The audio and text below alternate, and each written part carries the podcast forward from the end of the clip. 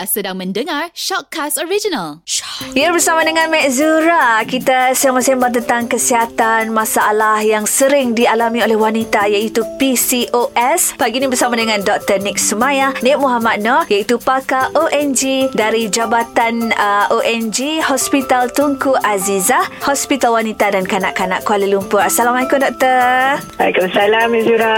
Ya cerianya dengan suara doktor Kalau kalau suara doktor macam ni kan Memang tak takut tau Kita nak pergi uh, klinik Pergi hospital ha, Okey doktor Ini kita nak cerita pasal PCOS ni kan Jadi uh-huh. mungkin ada yang dah tahu Dan mungkin ada yang tahu pun Si PCP macam tu tak berapa jelas Jadi apakah itu PCOS doktor? Okey, uh, PCOS kan dia ada macam short form tu kan. Uh, nama penuh dia apa? Uh, Polycystic Ovarian Syndrome. Oh Uh, okey.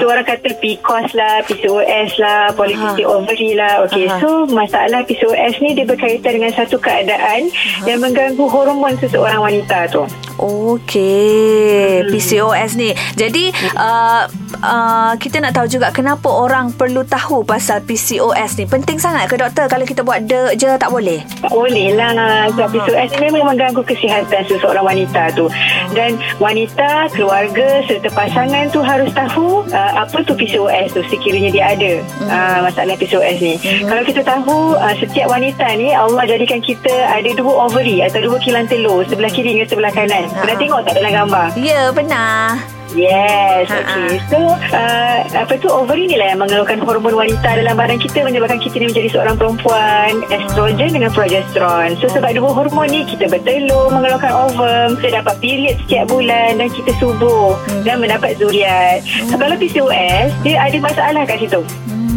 Uh, dia ada keselaruan dalam keseimbangan hormon estrogen dengan progesteron tu. Jadi dari da, da, daripada seseorang wanita tu mempunyai estrogen dengan progesteron, tapi dalam PCOS dia akan dapat hormon lelaki, menghasilkan hormon lelaki lebih daripada hormon perempuan ni. Oh, tak boleh lah macam tu kan? Ha, tak boleh lah jadi macam lelaki lah pula. Ah, yelah. Jadi dia kena balance lah maknanya doktor. Ya betul. Hmm. Ha, dalam pada wanita ni kita kena balance barulah kita akan jadi wanita yang betul lah. Ah. Ha, tapi bila dalam PCOS ni dia ada banyak hormon lelaki ni jadi uh, apa tu penghasilan telur tu terganggu, period pun terganggu. Oh. Jadi kita pun tak suka. Ha, tu yang itu yang masalahnya kena semua orang kena tahu ni. Yalah, betul lah doktor. Jadi kita nak tahu juga punca PCOS ni kenapa doktor? Adakah disebabkan oleh uh, apa orang kata uh, genetik ke ataupun uh, pemakanan ke macam mana? Hmm, betul betul. Semua tu memang ada kaitan dengan PCOS. Aha. Uh, tapi ada orang kata sebabkan genetik, ada orang kata sebab uh, obesiti, ada orang kata sebab keradangan. Mm-mm. Tapi yang punca utama sekali PCOS ni adalah obesiti. Oh. Uh, kenapa? Aha. Kalau kita tengok badan kita balik bila kita um, apa tu uh, obes, kita akan ada banyak kolesterol. Uh, so kolesterol dalam badan kita ni akan menghasilkan hormon lelaki lebih daripada hormon wanita. Aha. Jadi kita akan jadi macam kelakian lah. So hormon lelaki ni akan mengganggu sistem kewanitaan kita. Ah, faham. Okey. Jadi PC, uh, apa PCOS ni boleh kita elakkan ke doktor? Uh, kalau obesiti tu kita boleh elakkan, kita Aha. boleh uh, rawat. Hmm. Uh, PCOS pun boleh di, dielakkan dan dirawat juga insyaAllah. Oh, insyaAllah. Lega sikit hati dengar, doktor. kan? Sebab kadang-kadang saya Ya. saya pun uh, perasan macam adalah mem- member kan yang mengalami masalah PCOS ni. Nampak dari Mhm. segi fizikal biasa je macam perempuan normal lah kan? Ha. Hmm, Tapi betul. macam doktor kata ada hormon laki lebih tu yang dok perhati kat mana. Nampak macam okey je. Ah, maknanya Dia kat dalam. Oh, maknanya apa-apa hal pun kena rujuk dengan doktor lah ya. Barulah kita boleh tahu dia secara detail ya tak? Ha, betul. Doktor Okey. akan terangkan lah secara detail pada pesakit kita kalau jumpa kita lah. Oh, jadi untuk nak cek tu macam mana doktor? Kena ambil darah ke? Okey, uh, biasanya kalau kita nak tahu PCOS tu, doktor akan interview dulu patient kita ni. Ah. Uh, kita akan buat interview dulu. Lepas tu barulah kita nak ambil darah ke, nak scan ke. So, bila kita interview ni, kita akan tanya simptom-simptom PCOS lah. Uh, so, antara simptomnya, pertama sekali yang kita paling concern ialah masalah period. Uh, so, kalau wanita-wanita PCOS ni, masalah period dia period yang tidak teratur.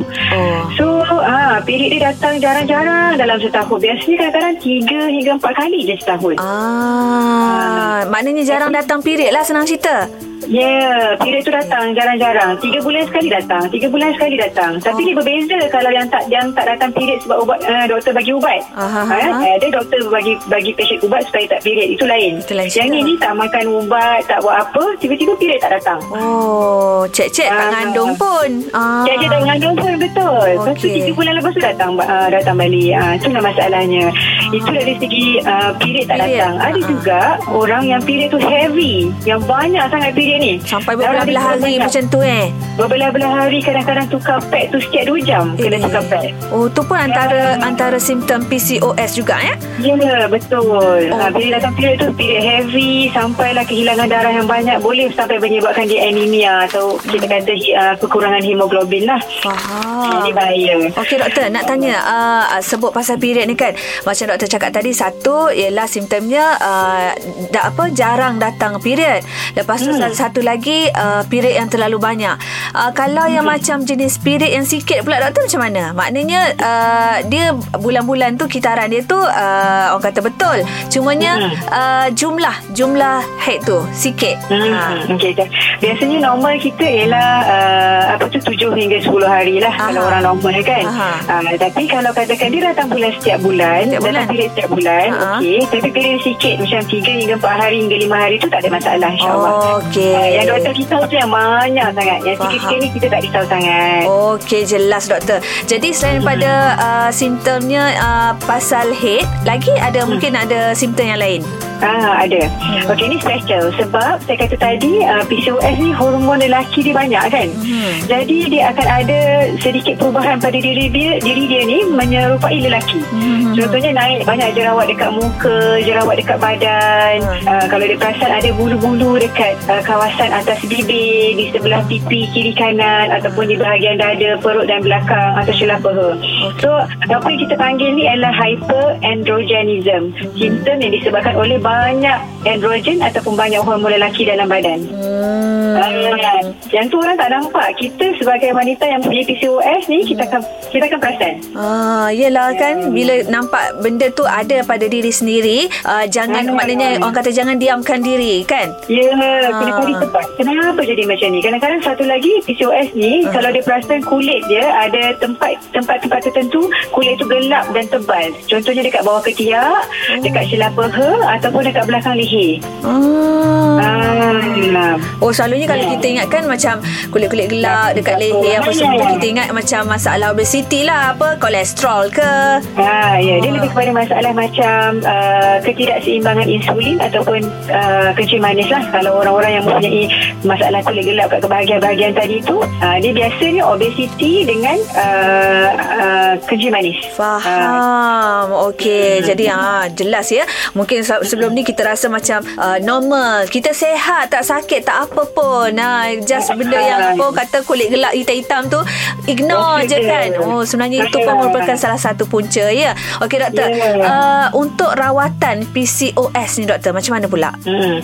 So kalau kita tahu rawatan ni biasanya kita akan bagi pada seseorang hmm. untuk merawat punca penyakit tu kan. Hmm. Uh, so PCOS ni punca dia apa? Punca dia adalah masalah hormon. Hormon tu ada masalah kenapa? Kenapa disebabkan oleh obesiti. Uh, jadi rawatan yang terbaik untuk PCOS ni adalah menurunkan berat badan. Oh. At least 5 to 10% daripada berat badan sekarang. Okay? Ah, ha, ha. Ah, sebab itulah kadang-kadang patient dia kata alah doktor tak bagi buat apa-apa pun. Doktor suruh turunkan berat badan je. Ha ah. Uh, kan? Ha, ya betul. Rupa-rupanya itu adalah rawatan yang terbaik untuk PCOS ya. Yes, itu rawatan yang terbaik. Jadi kena uh, dalam masa nak menurunkan berat badan ni kena ikut uh, dapatkan nasihat pakar lah daripada obesity clinic atau nutritionist.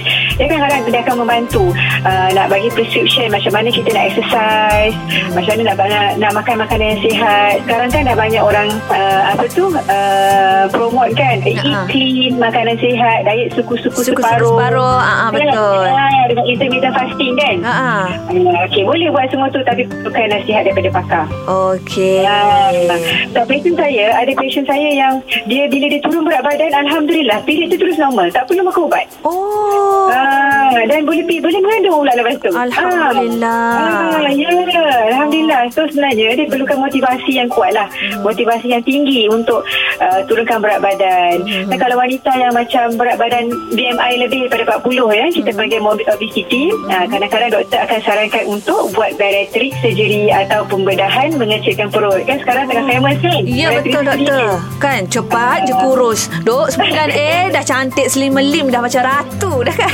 Oh Ah, maknanya kalau kita buat uh, apa bariatrik tu pun boleh orang kata uh, untuk apa orang kata rawatan PCOS ya. Ya, sebab dia merawat obesiti dan dia dalam masa yang sama akan menyebabkan uh, PCOS tu juga akan dirawat. Uh, tapi semua ni perlukan nasihat doktor lah. Yalah yalah.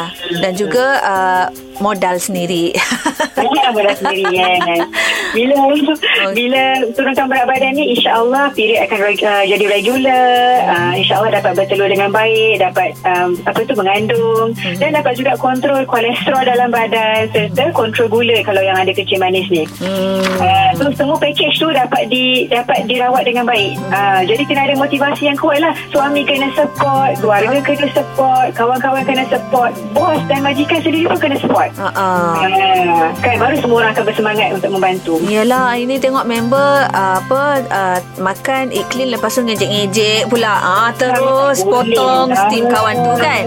Ha, betul. Tak boleh. Kadang-kadang kenalah ada majikan sediakan uh, gym dekat tempat kerja ke kan. Uh, sediakan apa tu ke- kemudahan dekat pantry untuk dia uh, panaskan dia punya makanan yang dia prepare. Premium. Ha, benda-benda tu perlu di- dilihat dalam kita punya tempat kerja, dalam kita punya rumah. Supaya semua apa tu motivasi tu sudah berpanjangan lah. Tak adalah sekejap. Lepas tu dah, dah down balik kan. Yalah doktor apa-apa hal pun uh, uh, apa orang kata start dengan uh, tukar air manis kepada air kosong dulu kan. Betul. Ah, sebab yang tu susah doktor pagi-pagi kita datang office terus nak buat apa kopi kopi pula pakai apa susu ah susu manis tu tak kena susu manis tu tak apa kata tak kick tak ada um kan? Ah, tak ada om nak tukar breakfast pagi tu nak start dengan air kosong tu masalah sikit. Ah, aduh hai. Boleh minum air teh bila kopi Tapi tak ada Ah, gula lah Jangan ada gula lah kan. Ah, Okey doktor. Jangan ada gula lah Ah, ah. okay. Lagi doktor?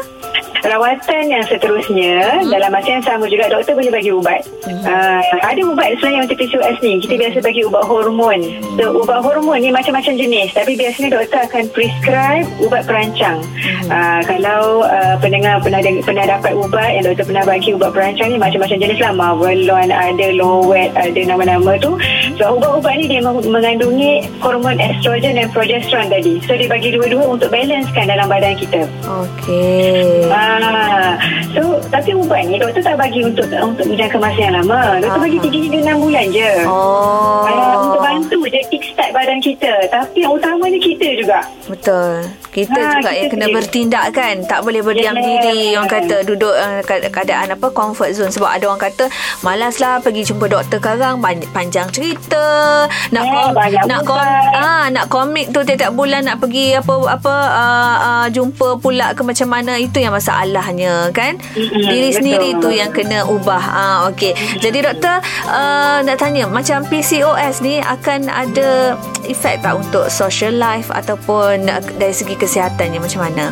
Ya, memang ada. Efek yang negatif lah kan. Kita tengok ni efek negatif ni yang kita tak nak uh, berlaku kepada wanita-wanita kita. Aha. Jadi kita saya bila kita cakap tentang efek kesan kesan ni, kita akan cakap kesan jangka pendek, kesan jangka panjang, short term dengan long term. So, kita kesan jangka pendek ni pada usia usia kita macam ni lah umur 20 tahun, 30 tahun waktu doktor baru bagi tahu kita ada PCOS ialah period tak teratur. Dia tak sama lah macam orang wanita lain. So, kita rasa macam tak sempurna kan. Orang lain datang period setiap bulan, kita datang period 3 bulan sekali. Kita pun rasa macam inferior. Lepas tu kadang-kadang bagi wanita yang punya masalah uh, sifat kelakian pada wajah dia kan jerawat Ah, ataupun bulu-bulu ni dia boleh menyebabkan low self esteem. Dia rasa dia malu dengan kawan-kawan. So sometimes ada orang buat body shaming kan. Betul. Gelak-gelakkan. So Ah. ni menyebabkan affect lah dia punya social life. Sometimes boleh menyebabkan orang-orang ni dapat depression.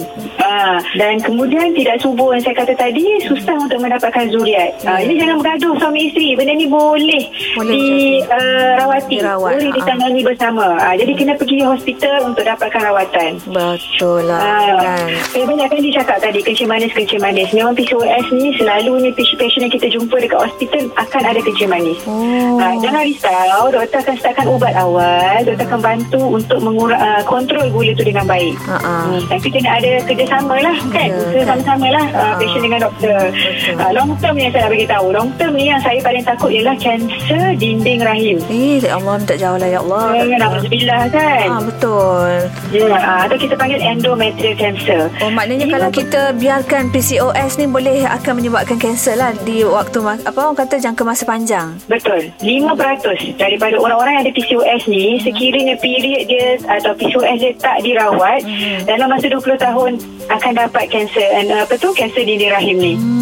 Ha, nanti bila dapat kanser ni kena buang rahim lagi, kena buang ovary lagi. Mm-mm. Tu banyak-banyak panjang cerita. Betul? So kalau boleh pada usia kita 20-30 tahun ni kalau rasa ada simptom tu tadi Mhm. ha, jumpa doktor dapatkan rawatan dengan baik dan ada motivasi Betul. untuk cuba merawat InsyaAllah mak maknanya belum terlambat lagi kan doktor? betul yes yes Oh. belum terlambat Ha, tak pernah terlambat kan Ya. Hmm. Betul. Okey, jadi uh, macam untuk orang kata tips lah doktor. Uh, kita minta tips dari doktor untuk pasangan yang mempunyai PCOS ni. Jadi apa yang diorang perlu buat uh, untuk orang kata merawat lah maknanya. Hmm. Mm-mm. Delay lah kena peka So su- kalau isteri tak datang period Suami kena peka Tak datang period dah 2 bulan Tapi cek air kencing tak mengandung Ha. So kena tahu lah Oh isteri dia ada masalah obesity Period tak teratur uh, Bawa isteri datang jumpa doktor Sama-sama lah, uh, Isteri dan suami sama-sama jumpa doktor. Jangan seorang-seorang isteri je pergi jumpa doktor kan? Betul, Nanti suami setuju. tak faham. Ha, ha. Ah, kita kena sama-sama lah. Yalah. mengalami masalah ni. Janganlah uh, blame isteri pula. Bawa isteri sama-sama pergi jumpa doktor.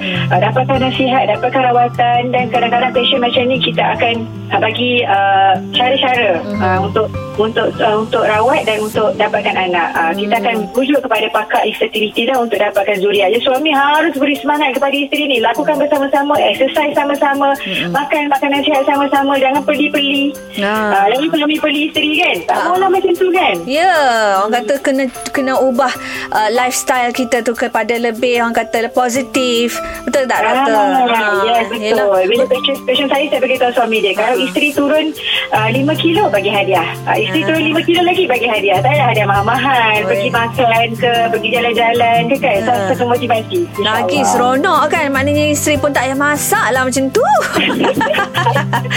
Okey okey doktor Panjang lebar kita cerita pasal PCOS ni doktor Sangat bermanfaat Jadi uh, untuk orang kata akhir-akhir ni kan doktor Kita nak minta pesanan lah uh, dari doktor Bagi mereka yang mengalami PCOS ni Okey, buat para pendengar wanita sekalian yang saya kasihi yang mempunyai simptom-simptom yang saya dah bagi tahu tadi ataupun telah didiagnos uh, mempunyai PCOS, uh, jangan bersedih.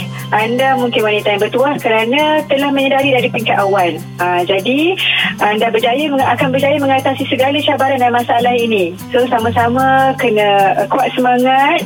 Jangan dengan pandangan yang bukan-bukan. Belajar sendiri dan dapatkan nasihat daripada uh, doktor-doktor pakar. So, berusaha sehingga anda dapat melihat dan merasai sendiri perubahan pada diri. Hmm. Uh, percayalah, ramai yang telah berjaya. So, anda juga insyaAllah boleh berjaya. InsyaAllah kan yang penting sekali juga doktor uh, Jangan suka beli ubat sebarangan Ikut orang offer Ikut orang Ikut orang Orang tawar Kata orang Kelantan Mudah Ah. sangat percaya doktor ke Ah, betul, betul. Okey, jadi terima kasih banyaklah ya. Kita ucapkan kepada Dr. Nik Sumaya Nik Muhammad Noor, uh, jawat apa uh, pakar ONG dari Jabatan ONG Hospital Tunku Aziza uh, Kuala Lumpur. Terima kasih banyak doktor. Terima kasih juga Abang Zura dan Gegar menjemput saya untuk uh, sesi bersama uh, apa tu Gegar FM. Ya, insya-Allah nanti kalau free-free kita nak ajak pula doktor datang studio ya. Oh, boleh insyaAllah. Okey doktor jaga diri. Assalamualaikum. Waalaikumsalam warahmatullahi